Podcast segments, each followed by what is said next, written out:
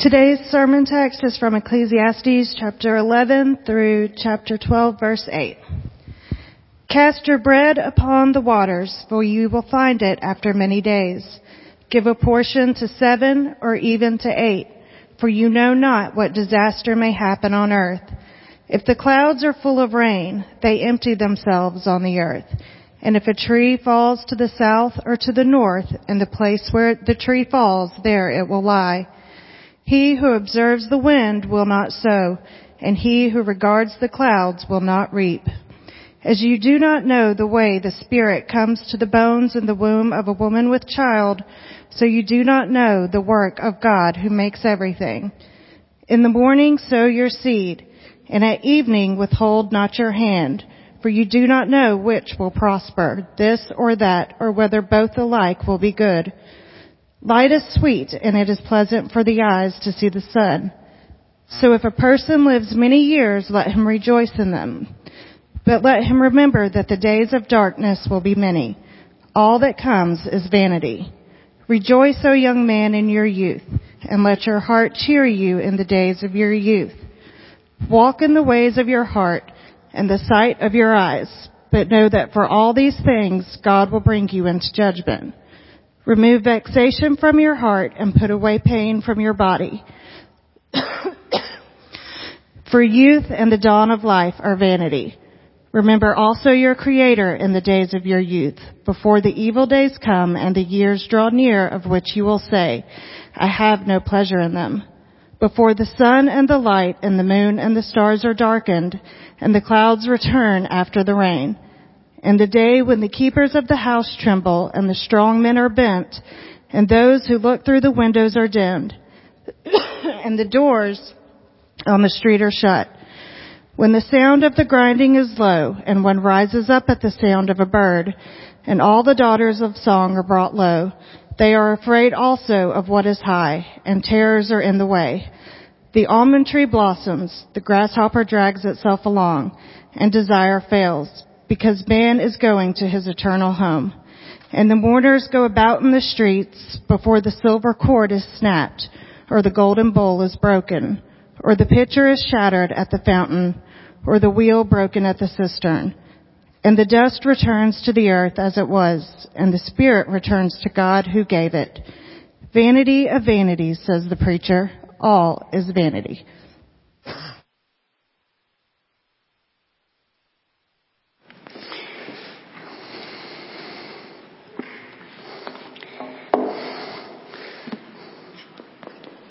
You can have that. Thank you, Lindsay. Let's pray together. Father, as we open your word, we ask for your help. Um, this is your truth, your word. It is spiritually discerned, so we need you to guide us into understanding of it, to a right understanding, right comprehension, and then therefore a right application. So we pray, Father, that you would help us during this time and that you would do much beyond this time with the truth that is buried deeply in our hearts. We pray this in Jesus' name. Amen. Um, not sure if uh, this makes you sad or happy or somewhere in between, but this is uh, the next to last week in our journey through the book of Ecclesiastes. Uh, I, for one, am both sad and happy uh, to see this end. Uh, this this book uh, involves what I'll, I'll, call just a bit of a heavier interpretive lift uh, to be able to understand it and to develop sermons. So I'm not sure I'm going to miss that piece. Uh, but at the same time, uh, the the honesty and bluntness and and realness of this book has been quite refreshing. I heard an observation this week about this book that I thought was insightful. It was said that so many books, particularly in the New Testament, they, they, they aim and they help to sort of lift our eyes up above this life, uh, to see the life to come, uh, while Ecclesiastes causes us to stare at this life and realize there's something uh, to be gotten in it or uh, out of it. So uh, this book is one, uh, if you've been paying attention, it's one of bracing reality, but also of great hope. Um, Ecclesiastes helps us to see uh, that the life here and now, as difficult as it may be, uh, involves something to be enjoyed. Um, this book does not shy away from saying that life can be hard, that life is perplexing, confusing, downright ugly at times, and there are rarely easy, trivial, shallow answers to complex issues. Uh, Ecclesiastes isn't afraid to wrestle with the tough issues of life and to give honest answers, uh, which is why I think if you if you're able to grasp it, you, you sort of have to appreciate it. So I hope you've appreciated the journey as much as I have. Um, the section that was just read, uh, chapter 11, verse 1 through chapter 12, verse 8, is really the preacher's uh, concluding section to his uh, sermon, if we can call it that. Next week, as we close it out, we'll actually be looking at the epilogue. Um, of the book, and so we'll we'll actually be closing out Ecclesiastes as we start Advent because I think the epilogue of the book uh, it ties in well with the first theme of Advent. So uh, for this week, if you walk the entire journey, there's some familiar themes here, but maybe they're hit on in a different way or in a unique way. Uh, so certainly some some new stuff here, even if the themes seem uh, repetitive. Um, generally speaking, the author, the preacher, as we've come to know him, is going to make uh, one last attempt to answer a general question. How are we to live how are we to live life in an uncertain world that is often brief, if, if we're looking at it that way? Or to put it more succinctly, to use his language, how do we live life under the sun? He's going to make one last attempt at helping us to understand how to live life under the sun. And I think the question, there's a threefold response to that question in this particular text. Um, there's a lot here, but I would say that there, uh, the, that life under the sun is, is marked by three mindsets or three approaches, you may say. Uh, three approaches to an uncertain and brief life here under the sun. Obviously not everything regarding what life is supposed to be like. We've had an entire book. We got the rest of the Bible, but this is what the preacher decides to end on. Somewhat of a closing speech or an argument. And as you will see, or as you already heard, it's targeted at the young but none of us can tune out. So just stay tuned in there. But if you're, if you're young, if you would identify yourself as young, or if you would, then you need to pay close attention. So, uh, very simple outline today. Only three points. Hopefully a simple outline will lead to a somewhat abbreviated sermon, uh, which I know is relative. So we'll just see how it goes. trying to turn over a new leaf as I close out my time here. Uh, always time to improve, right? Or always time to set yourself up for failure. So we'll just see how it goes. Alright.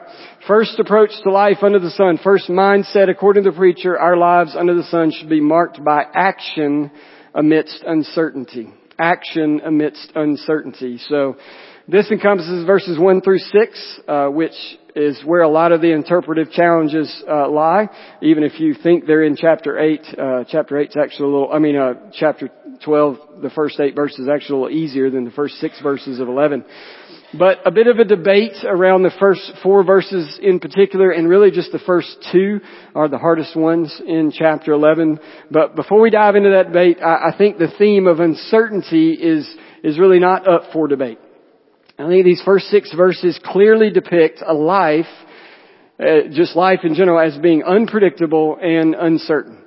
So we like to think that we can predict things, that we know what's coming, that we have some degree of certainty about how things will go. Well, this text bursts that bubble. This book bursts a lot of bubbles, but this text in particular says you have no idea really what's coming.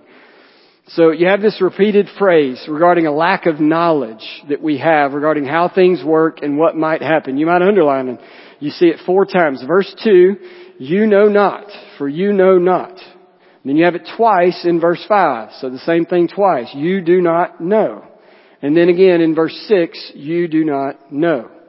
So four times in six verses we are told we do not know. Okay? We don't know, according to this, what disaster may come. We don't know truly how pregnancy works, how life is given by God. And we, it says we generally don't know the work of God and what God is up to a lot of times. And then we don't know what will actually prosper and what will fail. So we like to think, we like to believe we are certain about things, that we can predict how things will go, that we know what the future will hold. The preacher says it's just not the case. It's not how life works, and we are foolish to think otherwise. We even have him use some illustrations here in verse 3 to kind of push his point across. So he talks about rain and trees falling. And he looks like he's just talking about the obvious, okay? If the clouds are full of rain, then guess what? It's gonna rain. And if the tree falls there, guess what? It's gonna lie there. He sounds like Captain Obvious. But that'd be missing the point. Because he's saying this in the context, he's using these illustrations in the context of us not knowing what's supposed to happen. Okay? And he says this right after us not knowing what disaster may come. So he's not being Captain Obvious, he's showing us how unpredictable things are. Just think about the weather. Anybody in here think they can accurately depict or forecast the weather? Okay? It often seems like those in that field are doing nothing more than guessing. Okay? If there's anybody in here involved in that, I'm sorry. I know there are a lot of professions that where being wrong or inaccurate is okay and that's just a part of it, but I think weather is the one that irritates us the most. We plan, we make changes, we cancel, we do all sorts of things based on forecast. How often has the weather made a fool out of you? Okay? One way or the other. You canceled something or you decided to go through with something because of the forecast. Alright? And then you have a tree falling. How many have predicted that a tree may fall, or when it would fall, or where it would fall? We don't control the falling of a tree. Okay, we can cut one down. That's not what it's talking about. We don't predict the falling of a tree, when it will happen, nor what direction that tree may fall in. Okay, none of that is on us. Generally speaking, they're just saying life is unpredictable. Anyone that has lived long enough doesn't dispute this point. If you've lived long enough, you know that life is uncertain. We may develop equations and percentages to put numbers to the probability of something happen, but life is still unpredictable in so many ways. Given that reality, how are we to live? What are we to do? What instruction does the preacher give us? What does God have for us in view of an uncertain, unpredictable life? Well, if I had to generalize it or sum it up, I'd put this way. In light of uncertainty, plan wisely, work diligently, but don't think that any of that guarantees the future. While at the same time, don't be paralyzed about that uncertainty. Take action amidst the uncertainty. Okay? I think for some people, our assumptions run completely contrary to what this text has to say. So the wrong assumption would go something like this. The outcome is uncertain. Failure is possible. Therefore, why take action? Why do anything? So, that's the wrong assumption. Okay? Outcome uncertain, failure possible, therefore don't bother. The text would say, outcome uncertain, yes, failure possible, but take action. Plan wisely, work diligently. In fact, invest wisely, work diligently, and you could add, undergirding all this, trust wholeheartedly.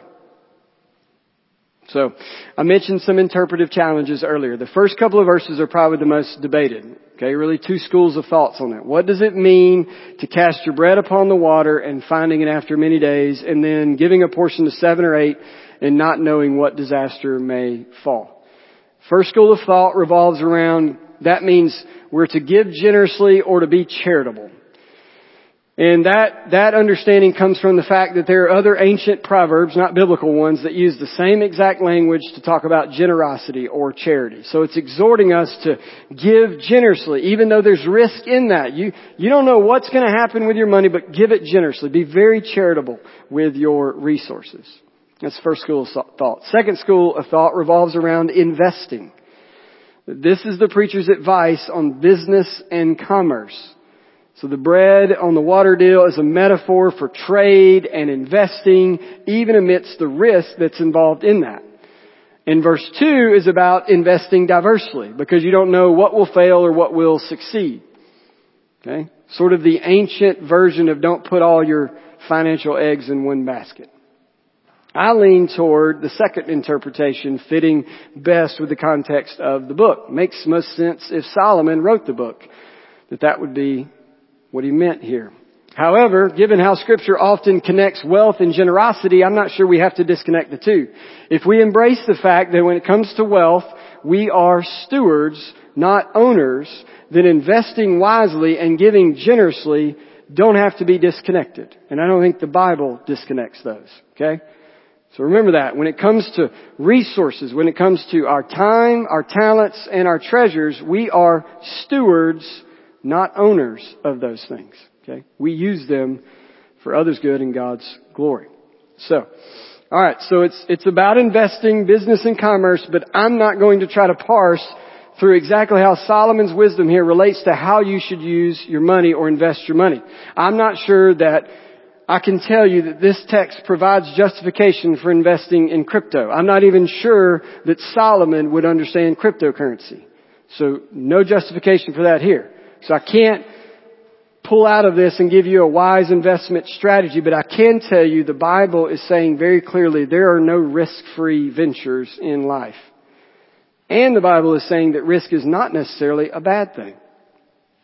David Gibson, who we've quoted a lot along the way, he actually takes the other view of what these first few verses mean, but he admits there's a general truth here regardless of where you land.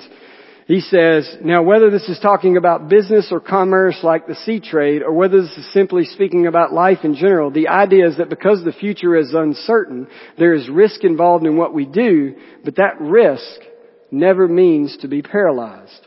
He goes on to add, one of the greatest mistakes we can ever make is to think about our life, our wealth, and our possessions as if we can predict the future and then use them as such.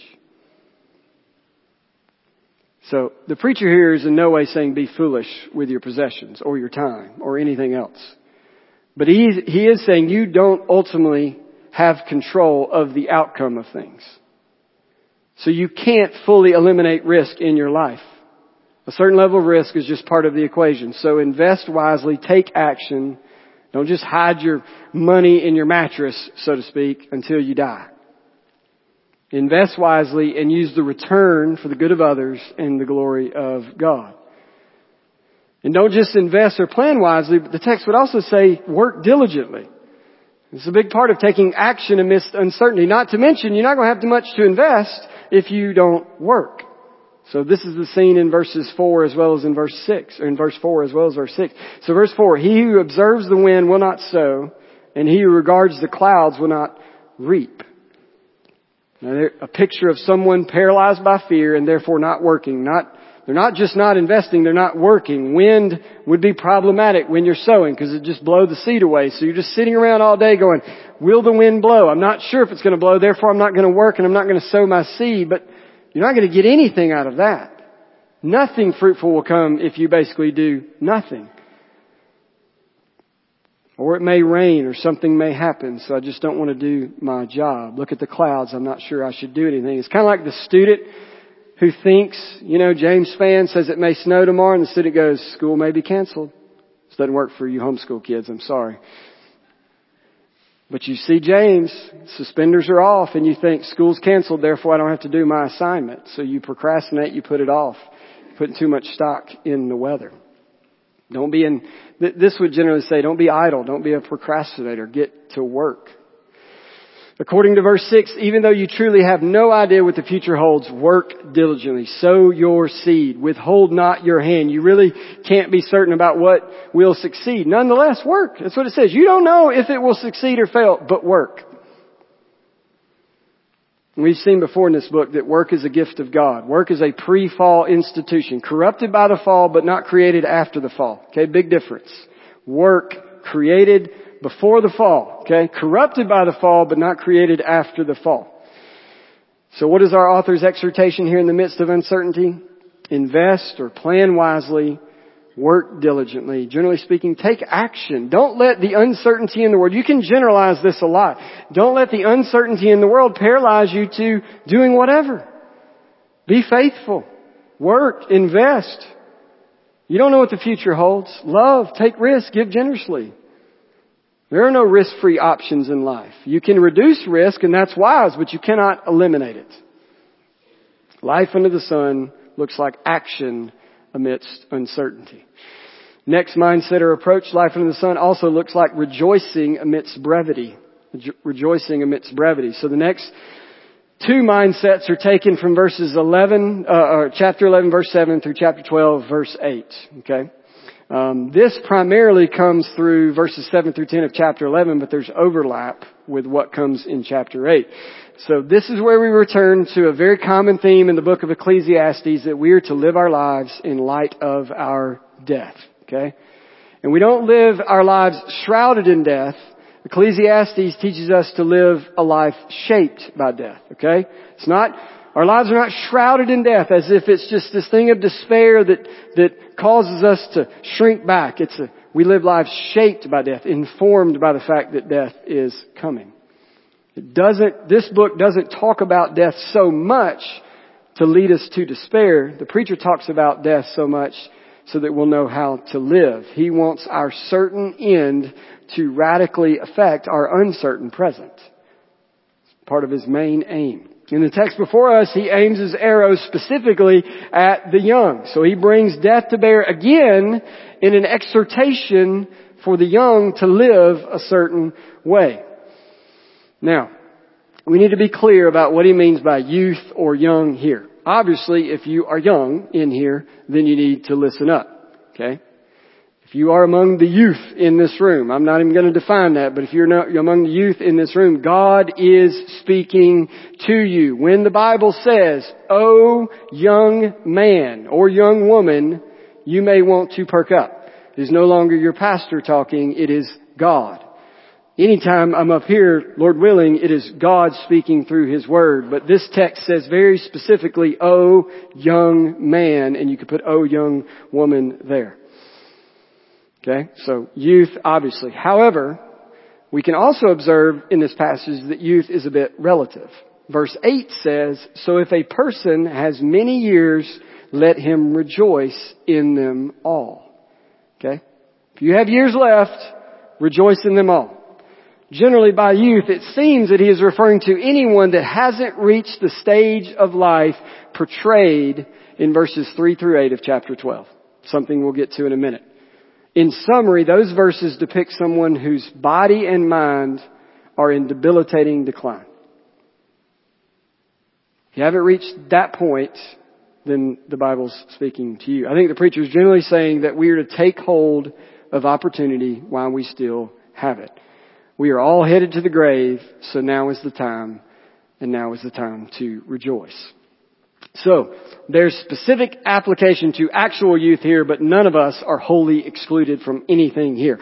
I'll put it this way, if you were physically able to make it here, that would be all of you, and you can follow this sermon, then you are not excluded from what, what Solomon, what the Lord has to say here. So, what does the preacher want us to do? What is his exhortation? Well, simple. Rejoice. Rejoice. But what's the why behind it? He wants us to rejoice because life is brief. He wants us to rejoice because life is brief. In verse 8, he mentions the potential of having many years, but he says the days of darkness are many. If you back up to verse 7 where it says light is sweet and it is pleasant for the eyes to see the sun, you take that and you combine it with his comments about the days of darkness being many and what you have is a contrast between life and death, between the goodness but brevity of life and the longness of death. You might put it this way, life is good and short, but death is coming and long. Therefore, rejoice while you still have life. To quote Gibson again, to every person with the capacity to do so, in the words of the preacher, God says rejoice, be happy, Find joys in the, find joy in the days when you can be physically, mentally, and relationally active. Now, to be clear, our author is not diminishing eternal life with God. He actually doesn't even have that in view. His focus is on the brevity of life and our need to enjoy it. And I think he knows what many of us know, that we take life for granted. We may not know that when we're young, but we realize it when we are older, that we take life for granted. We think we have time. We'll do that later. One day we'll enjoy it. We sort of live life in a holding pattern, hoping that one day that joy that we've been seeking will come. One day we will get there. The preacher is telling us life is brief, so enjoy it right now. And then he says something that seems so anti-biblical, particularly in our day. This, this, he says something that fits with the motto of our times. Verse 9. Let your heart cheer you in the days of your youth. Walk in the ways of your heart and in the sight of your eyes. That sounds a lot like you do you, follow your heart, take what you want, do what you feel. Well, if our author didn't qualify it, and if we didn't have the rest of the Bible, it, you, you could make it mean that. You could co-opt that text to, to support a lot of modern day thinking, but, but let's just say there's a right way to follow your heart and a wrong way to follow your heart. Don't miss the end of verse 9. But for all these things, God will bring you into judgment. Guardrails, right there. Those are, those, that's, that's bumpers on the bowling lane. But for all these things, God will bring you into, into judgment. Rejoice, but follow a God-directed, God-honoring heart. I heard one pastor say that there's a big difference between the world's YOLO and God's YOLO. If you don't know what that is, I really didn't either. Okay. That's YOLO. You only live once. It's something that most people yell right before they do something stupid and exciting. Okay. We don't have time to trace out what all the guardrails are. That would take the rest of the Bible. But let's, let's just acknowledge generally this is not supporting licentious living that goes against the Bible. Okay, that's not part of the equation here. But let's also acknowledge that God has stocked His world with goods to be enjoyed. God made a good world to be enjoyed. So this is not pointing you to licentious, sinful living that runs contrary to the rest of God's commands, but it is saying that God has created a good world to be enjoyed.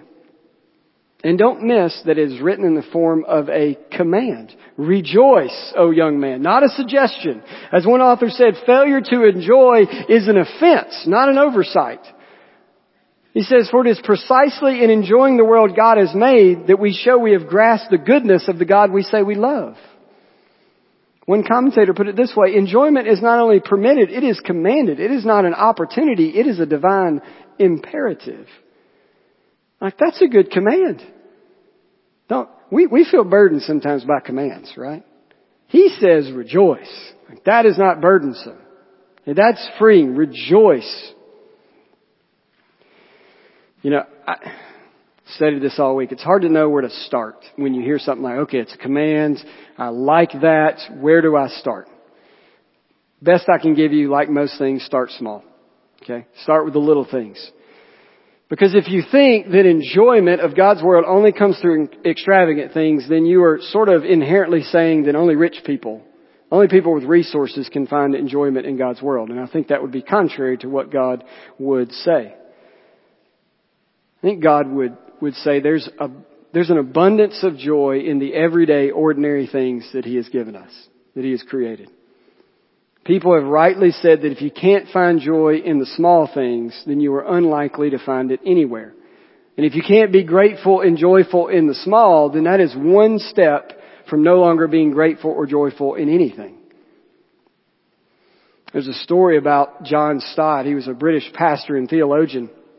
As the story goes, he had a ministry assistant that would bring him a cup of coffee at like 4.30 in the afternoon when he was studying. And every time he set the coffee down, Stott would just mumble under his breath, I'm not worthy.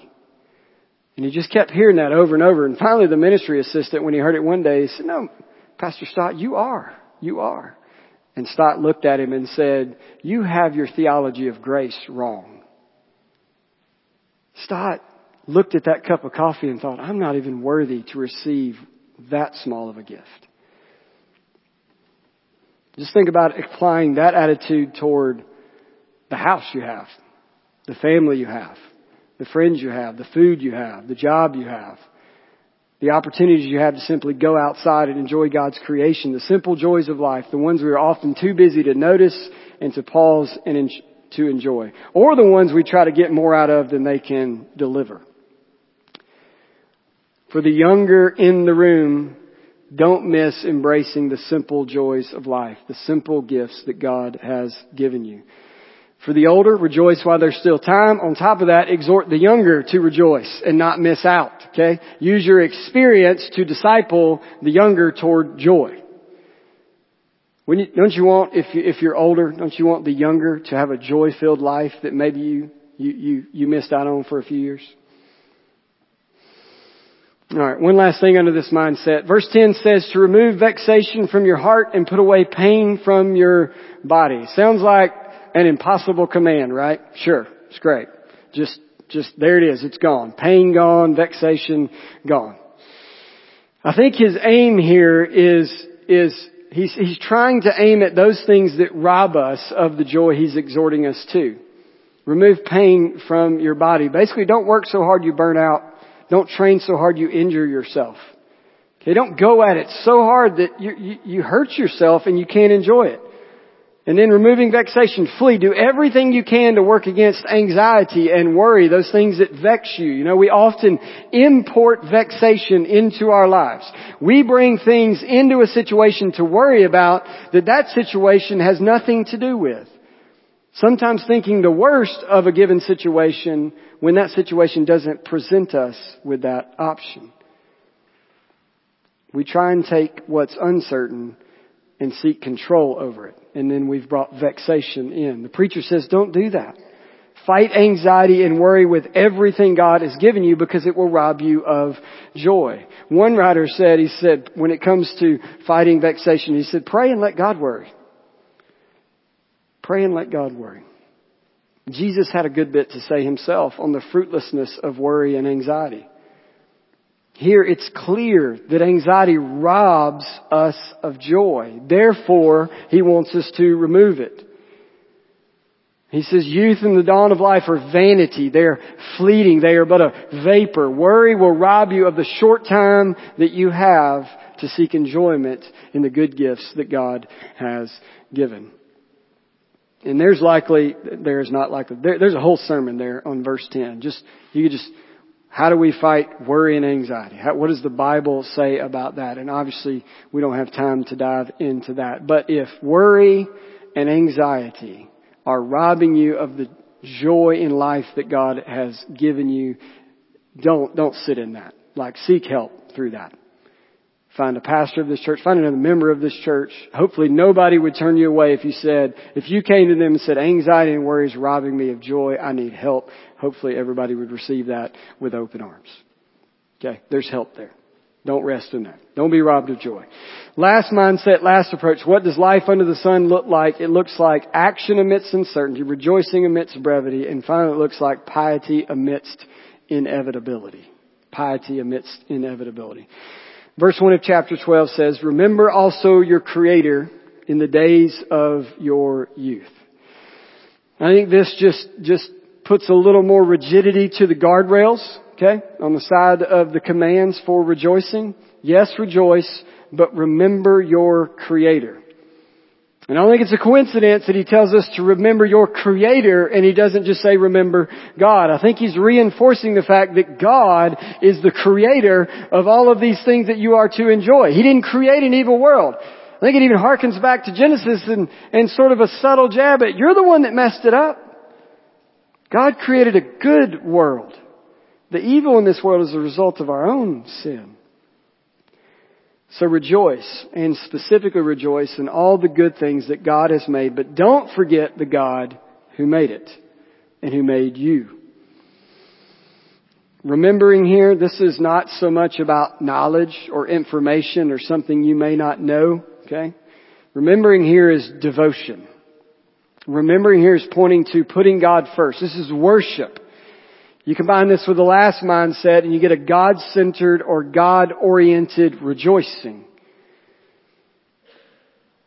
So think about it. If, if you remember something important, it affects everything you do. Think about it. When's the last time, if you're still working or if you can remember back to when you were working, that you had a really important meeting? I'm talking really important meeting. Or maybe a job interview or something like that. That really important meeting, you remembered it, okay? Now we have our calendars drive us nuts and say meeting, you know, however long you set the reminder for. It may affect work the day before. That meeting may affect work at home that night. It may affect what you do that. It may affect how you sleep, what time you go to bed, or whether you get any sleep. It may affect what time you get up. It may affect how you dress. It may affect what time you leave to head to work and what you do when you get there and then how you walk into that meeting. In short, remembering that meeting affects everything about your life in that moment. How much more so should remembering God affect everything about our lives? Remembering God affects how we rejoice.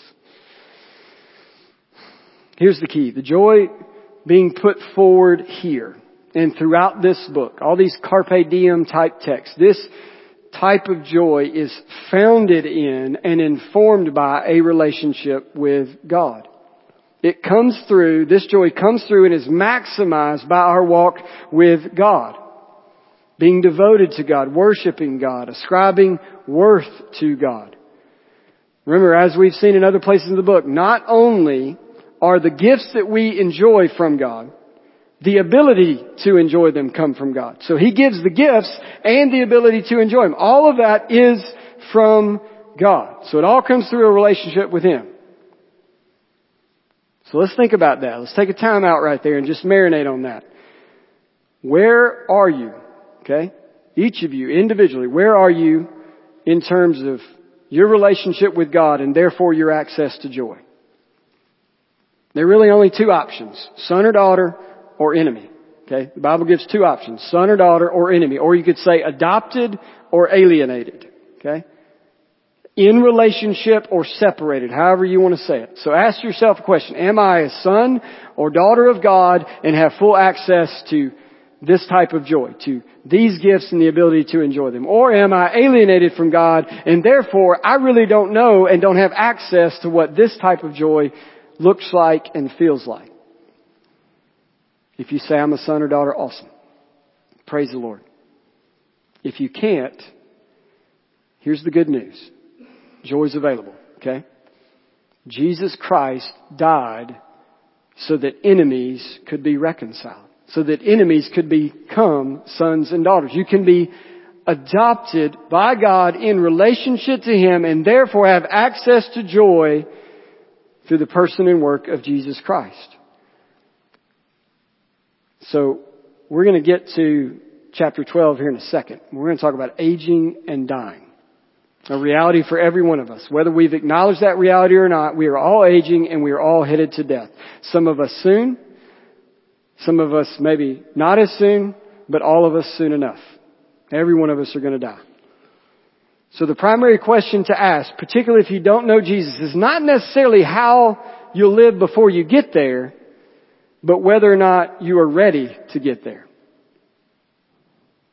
For the believer, you, you want to follow with Solomon and follow his exhortations of how am I supposed to live in light of death? If you're not a believer, you have to ask, am I ready for death? The believer, the follower of Jesus can say, yes, I'm ready. Now tell me how to live till I get there. Where are you at? Where's everybody in this room?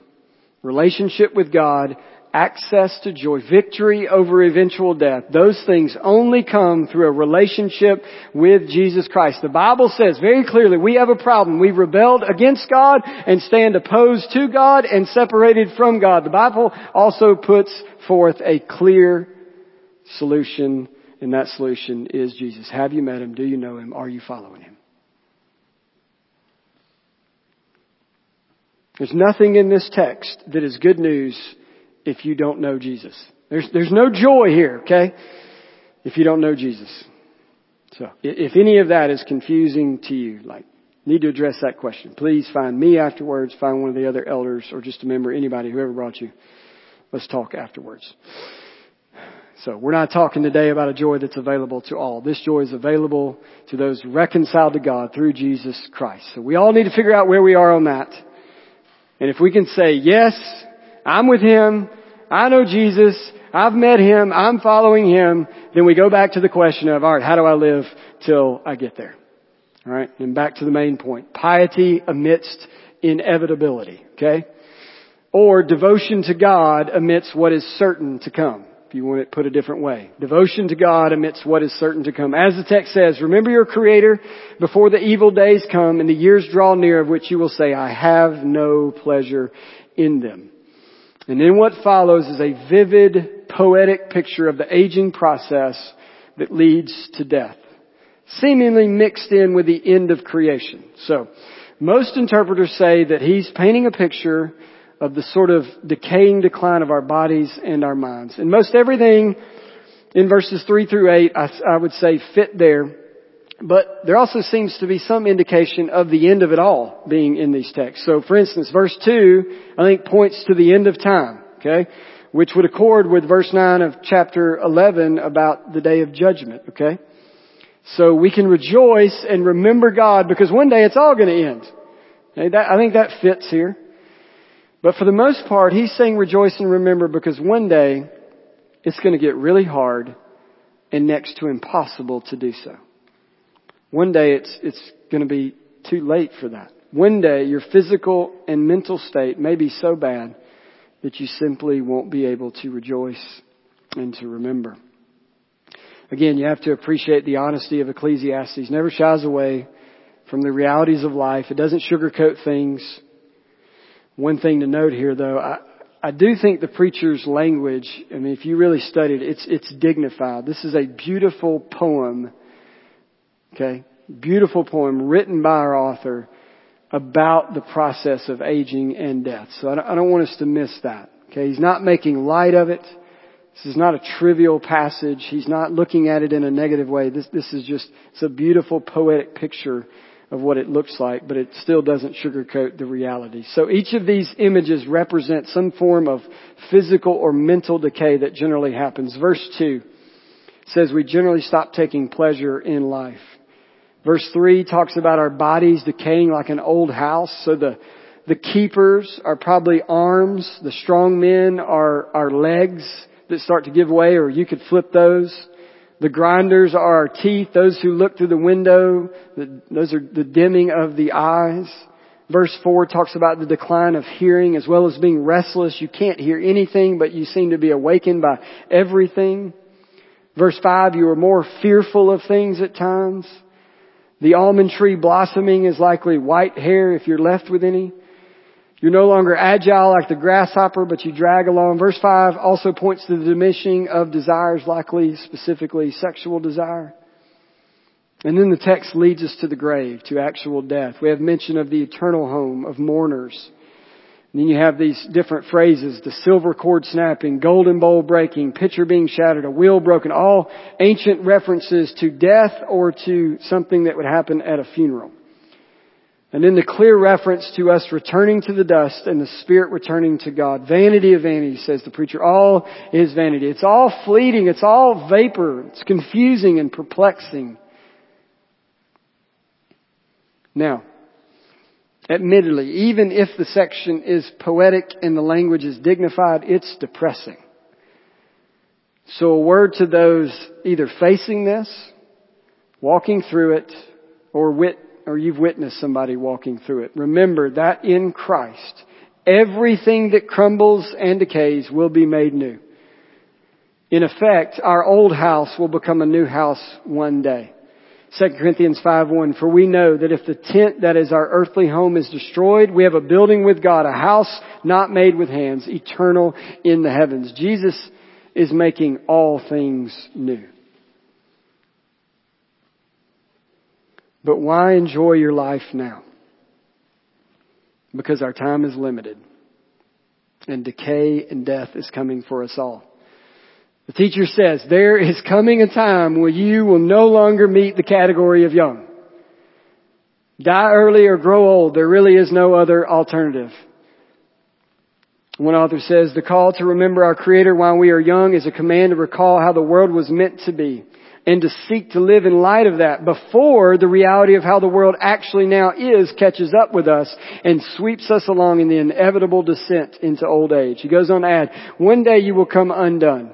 God's curse of creation in response to the fall means time will see you unmade. Maybe it will happen without the help of old age. It could come sooner rather than later, or it may not begin to sow for 30, for another 30 years. But the preacher of Ecclesiastes is taking you by the hand and gently asking, before that day comes, how will you live now? And that question at the end of the quote really works for the entire text. How will you live now? For the entire book.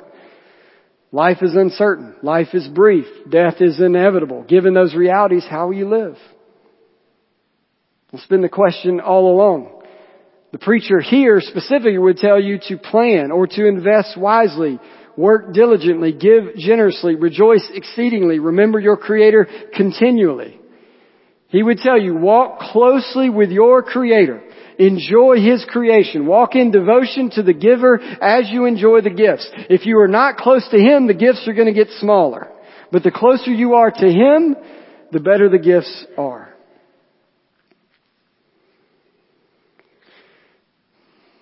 Just trying to think of a way to conclude the text. It feels like it's a bucket list kind of text, right? Like I want to go skydiving or whatever. You know, you put in that like what is the big thing that's going to be on my bucket list? Okay, Disney World does not get to be one of those things. Skydiving can be one of those things. Just feels like a bucket list inducing text. But again, I think starting with the little things is a better approach. Why don't we simply start with the following? Resolve to enjoy the simple pleasures of good food, good drink, and good friends. Start with a meal with some people and enjoy it. Resolve to enjoy your spouse today, your kids, your friends, your faith family. Resolve to enjoy your jobs. Realize you're working for the Lord. Resolve to enjoy a walk, a run, a hike, a moment at the lake, a hug, a good conversation. Resolve to enjoy serving others, being generous with your talents and your time and your treasures. Resolve to enjoy God's Word. Resolve to enjoy God's listening ear. Resolve to enjoy God's worship.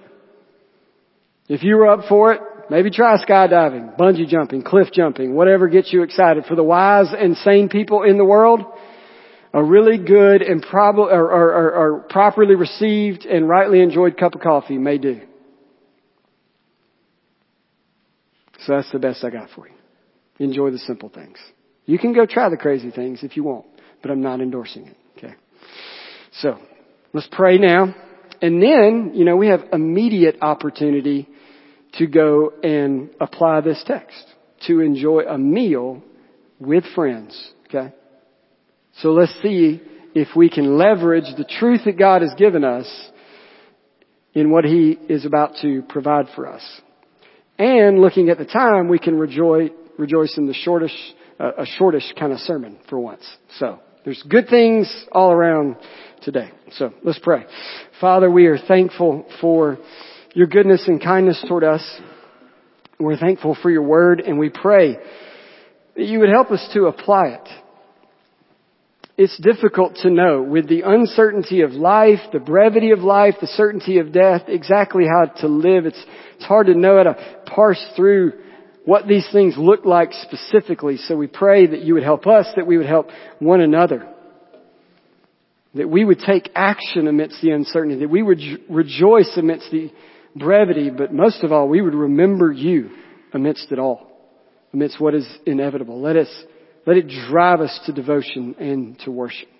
So, we praise you for the time. We praise you for what is about to come. Help us to enjoy the goodness of food that you provide and, and the joy of company with others. Thank you for family. We pray this in Jesus' name. Amen.